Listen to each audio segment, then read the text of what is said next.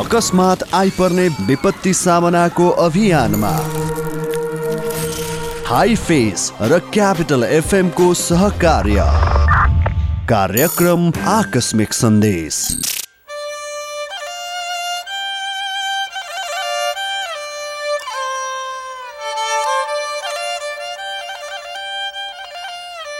नमस्कार। आकस्मिक सन्देशमा स्वागत छ म कृष्ण तिमल सिन्हा। आकस्मिक सन्देश Himalayan Institute of Fire and Emergency Services हाइफेससँगको सहकार्यमा क्यापिटल मिडिया ग्रुपले तयार पारेको विशेष प्रस्तुति हो। सम्भावित जोखिमबाट बच्न र बचाउन सक्ने समुदाय निर्माण गर्नु हाम्रो अभियान हो। विपदमा हुने क्षति न्यूनीकरणमा जुट्न समुदायलाई अभिप्रेरित गर्नु हाम्रो लक्ष्य हो। जसका लागि हामी विपत्तिको प्रभावकारी सामना तथा जोखिम व्यवस्थापनसँग सम्बन्धित सिप बढाउनका लागि लगातार केन्द्रित रहँदै आएका छौँ। कार्यक्रमको सुरुमा विपत्तिजन्य घटना विभेद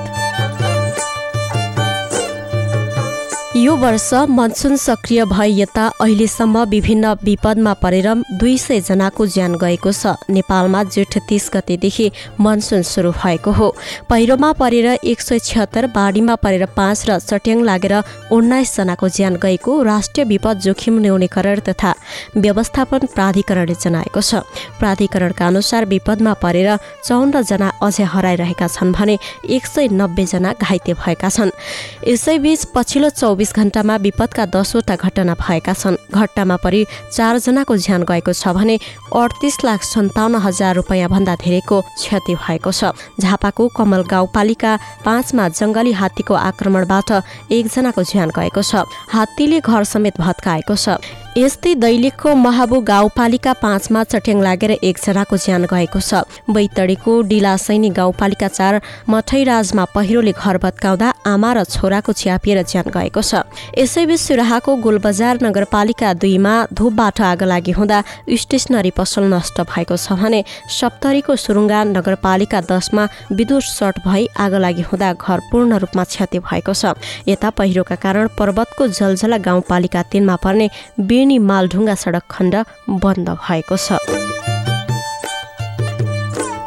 गोर्खामा दौरी नदीले बगाएर दुई किशोर बेपत्ता भएका छन्। पालोङटार नगरपालिका एक खुर्पाजोङ घर भएका सोह्र वर्षीय सबिन श्रेष्ठ र पन्ध्र वर्षीय प्रज्वल श्रेष्ठ नदीमा बेपत्ता भएको जिल्ला प्रहरी कार्यालय गोर्खाका प्रहरी नायब परीक्षक वासुदेव खतेौडाले जानकारी दिनुभयो। बिहिबार दिउँसो गोर्खा नगरपालिका वार्ड नम्बर तिन स्थित बेनी खोलामा फुटबल हेरेर फर्खँदै गर्दा नदी तर्ने क्रममा उनीहरूलाई नदीले बगाएको प्रहरीले जनाएको छ।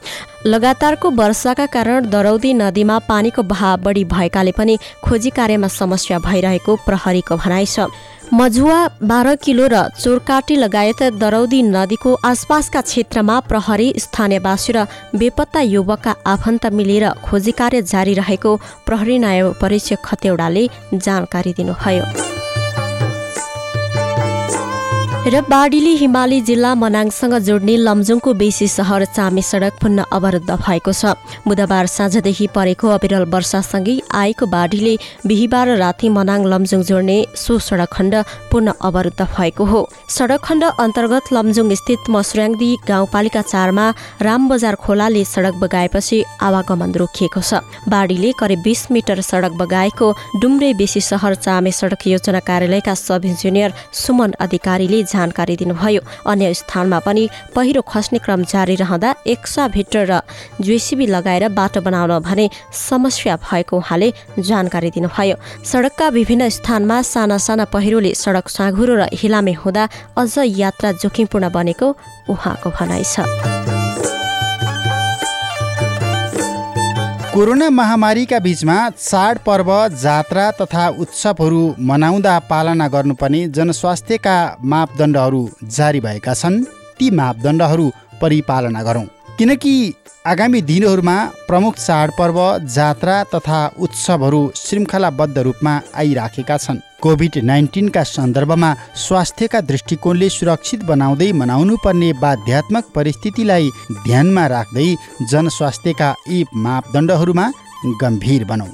सबै किसिमका चाडपर्व जात्रा तथा उत्सव मनाउँदा एउटै घरमा बसोबास गर्ने घर परिवारका व्यक्ति बाहेक अरूसँग भेटघाट गर्ने काम अत्यन्तै कम गर्नुहोस्। यदि भेटघाट गर्नै पर्ने भएमा कम्तीमा दुई मिटर अर्थात् छ फिटको दूरी अनिवार्य रूपमा कायम गर्नुहोस्। चाडपर्वको समयमा सकेसम्म घर बाहिरको भेटघाटमा नजानुहोस्। यदि जानै पर्ने भएमा सहभागी हुँदा मास्क सर्जिकल मास्क वा तिन तहको कपडाको मास्क अनिवार्य रूपमा प्रयोग गर्नुहोस्। चाडपर्व जात्रा तथा उत्सव मनाउने कार्यक्रम स्थलमा प्रवेश गर्दा अनिवार्य रूपले साबुन पानीले हात धुनुहोस् अथवा सेनिटाइजर प्रयोग गर्नुहोस्। धार्मिक स्थलमा हुने हरेक भेलामा कार्यक्रममा बढीमा पच्चिसजना मात्रै भेला हुन पाउने व्यवस्था छ। त्यसैले यो व्यवस्था परिपालना गर्नुहोस्। अभिवादन गर्दा भौतिक दूरी कायम गरी टाढैबाट नमस्कार गर्नुहोस् अथवा अभिवादन गर्नुहोस्। तर अङ्गालो मार्ने शरीर छुने वा हात मिलाउने कुनै प्रकारको अभिवादन नगर्नुहोस्।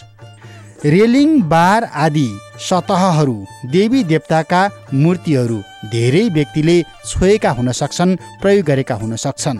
त्यसकारण यी सामग्रीहरू सम्भव भएसम्म नछुनुहोस् अनुहारको टी क्षेत्र अर्थात् आँखा नाक र मुख सकेसम्म नछुनुहोस् यदि छुनै परेमा हात धोएर वा हातमा सेनिटाइजर प्रयोग गरेर मात्रै छुने गर्नुहोस्।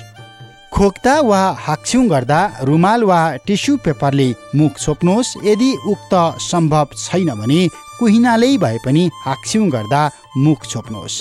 सार्वजनिक स्थानमा जथाभावी थुक्ने बानी तत्कालै छाड्नुहोस्। सम्भव भएअनुसार पैसाको कारोबार नगर्नुहोस्।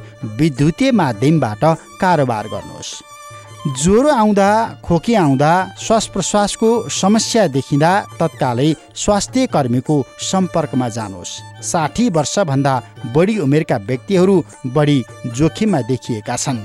बाह्र वर्ष मुनिका बालबालिकाहरू बढी जोखिममा छन्। गर्भवती तथा सुत्केरी महिलाहरू बढी जोखिममा छन्। रोग प्रतिरोधात्मक क्षमता कम भएका व्यक्तिहरू बढी जोखिममा छन्। त्यसकारण यी र यस्ता समुदायका व्यक्तिहरूको स्वास्थ्यमा विशेष ध्यान पुर्याउनुहोस्। मधुमेह क्यान्सर मुटु रोग उच्च रक्तचाप मृगौला र कलेजो सम्बन्धी समस्या भएका गमका बिरामी श्वास प्रश्वास सम्बन्धी दीर्घरोगी भएका व्यक्तिहरूलाई बढी सावधानी अप्नाउन जरुरी छ। त्यसकारण तत्कालै माथिका विकल्पहरू प्रयोग गरेर मात्र तपाईँ भिडभाडमा जानुहोस् अन्यथा कोरोना महामारी तपाईँको टोलमा समुदायमा आइसकेको छ। सुरक्षाका सबै विकल्पहरू प्रयोग गर्नुहोस्। जस्तो अहिले विगत साउन बिस गतिदेखि सप्तरीमा चाहिँ लकडाउन लागू गरिएको छ होइन? अब अहिले लकडाउन लागु लागू गरिकन पछाडिको चाहिँ अहिले पछिल्लो अवस्था के छ? सङ्क्रमणको दर कस्तो छ सप्तरीमा? सङ्क्रमण बढिराखेकै छ। हामीले परीक्षणको दायरा पनि बढाएका छौँ त्यसले पनि अब बढेको देखिएको होला। सङ्क्रमणको दर भने घट्नु सकेको छैन। त्यही भएर हामीले एक हप्ताको लागि भन्दा जिल्लाभर छब्बिस गतेसम्मलाई निषेधाज्ञा लागू गरेका छौँ। जस्तो तपाईँले भन्नुभयो यो परीक्षणको दायरा बढाइएको छ भनेर। अहिले कसरी बढाइरहनु भएको छ? कस्ता कस्ता मापदण्ड पुगेका मानिसहरूको चाहिँ परीक्षण भइरहेको छ? सामान्य लक्षण देखिएका विदेशबाट आएकालाई नै हो हामीले परीक्षण गर्ने। अब यो परीक्षणमा हाम्रो रिकभर भएर घर जानेहरूको पनि सङ्ख्या उल्लेखनीय रूपमा बढिरहेकै छ। अहिलेसम्म क्वारेन्टाइनमा बसेको अब हिजोसम्मको रेकर्ड भन्ने हो भने तिन सय एक्काइसजना क्वारेन्टाइनमा बसेको अवस्था छ यो जिल्लामा। र आइसोलेसनमा रहेकाको सङ्ख्या भन्ने हो भने घटिराखेकै छ। यसमा रिकभर भएर डिस्चार्ज भएर जानेहरूको पनि सङ्ख्या बढेको कारणले पहिले अस्तिसम्म दुई सयजना थियो आइसोलेसनमा बसेको। अब आज चाहिँ घटेको छ र एक सय छप्पन्नजना रहेका छन् आइसोलेसनमा। जस्तो यो तपाईँहरूले अहिले पछिल्लो समय फेरि लकडाउन गर्नुपर्ने अवस्था कसरी सृजना भयो? जस्तो चार महिनाको लकडाउन चाहिँ प्रभावकारी नबनेको हो। चार महिनाको चार महिनाको लकडाउन पनि अब भएकै थियो। अब यो खुल्ला सिमाना छ यहाँ अठहत्तर यो सत्तरी जिल्लाकै कुरा गर्ने हो भने अठहत्तर किलोमिटर ओपन बोर्डर छ। अब बस्ती जनसङ्ख्याको हिसाबले पनि अत्यन्त घना बस्ती छ। त्यसको कारणले गर्दाखेरि हाम्रो एकजना इन्डियाबाट आउनुभएका एकजना कोही मृत्यु नै पनि भयो। पछि चाहिँ पुष्टि भयो। उहाँलाई उहाँ चाहिँ कोभिडको सङ्क्रमित हुनुहुँदो रहेछ भन्ने कुरा पुष्टि पनि भयो। र त्यो कारणले पनि समुदायमा नफैलियोस् भनेर हामीले चाहिँ निषेधाज्ञा लागू गर्नु परेको जस्तो यो सीमा क्षेत्रको कुरा गरिरहँदाखेरि विशेष गरी अगाडि लकडाउनको समय पनि लुकीचेपी सीमा क्षेत्रबाट चाहिँ यता नेपाल प्रवेश गर्ने अथवा नेपालबाट भारततर्फ जाने क्रम चलि नै रहेको थियो होइन? अब अहिले चाहिँ त्यस त्यसबाट चाहिँ पाठ सिक सिक्दै सीमा क्षेत्रलाई थप कडाइ गर्नको लागि चाहिँ के कस्ता कामहरू भइरहेका छन्? सुरक्षाकर्मीको उपस्थितिमा कतिको उपस्थिति चाहिँ कसरी कतिको बक्ल्याउनु बाक्लो बनाउनु भएको छ के छ? हामीले अब एकदम योलाई संवेदनशील रूपमा लिएर यो सिमानामा आवाज जावनलाई निषेध गर्ने र एकदमै नियन्त्रण गर्ने भनेर हामीले सुरक्षाकर्मीलाई पनि निर्देशन दिइसकेका छौँ। जिल्ला सुरक्षा समितिको बैठक बसेर पनि पटक पटक हामीले निर्णय गरेका छौँ। यसमा अब बाटोमा त अब खुला सिमाना भएपछि कस्तो गाह्रो हुँदो रहेछ भने यो बाटो घाटोमा त अब सुरक्षाकर्मीले चेक जाँच गर्ने नियन्त्रण गर्ने कुराहरू हुँदो रहेछ। खुला सिमाना भइसकेपछि हाम्रो फेरि अब कस्तो अवस्था रहेछ भने अब वारी घर छ खेतबारी पारी छ त्यस्तो अवस्था पनि हुँदो रहेछ। अनि सबैतिर अब सत्तरी किलोमिटरमा सबैतिर बस्न सम्भव नहुने। बाटो बाटोमा मूलमूल बाटोमा र आवाजात हुने नाकाहरूमा बस्ने कुरो हुँदो रहेछ सुरक्षाकर्मीहरूले र त्यसरी बाटोघाटोबाट नदिए पनि अब मान्छेहरू लुकीछिपी चोरी चकारी गरेर खेतबारीबाट बाटो नभएको ठाउँबाट पनि मान्छेहरू सजिलै खुला सिमाना भएकोले आवाजात गर्न सक्ने अवस्था हुँदा अलिकति जोखिम बढेको हो। अहिले त्यो जोखिम कायमै छ भनेपछि अहिले पनि। जोखिम चाहिँ कायमै भएर हामीले सके सकेसम्म यथासम्म हामीले नियन्त्रणको प्रयास गरिरहेका छौँ र त्यही जोखिमलाई नै मध्यनजर गरेर हामीले निषेधाज्ञा लागू गर्नु परेको जस्तो प्रदेश नम्बर दुईमा पछिल्लो समय विशेष गरी समुदाय स्तरमा कोरोना भाइरसको सङ्क्रमण देखिने क्रम बढ्दो छ।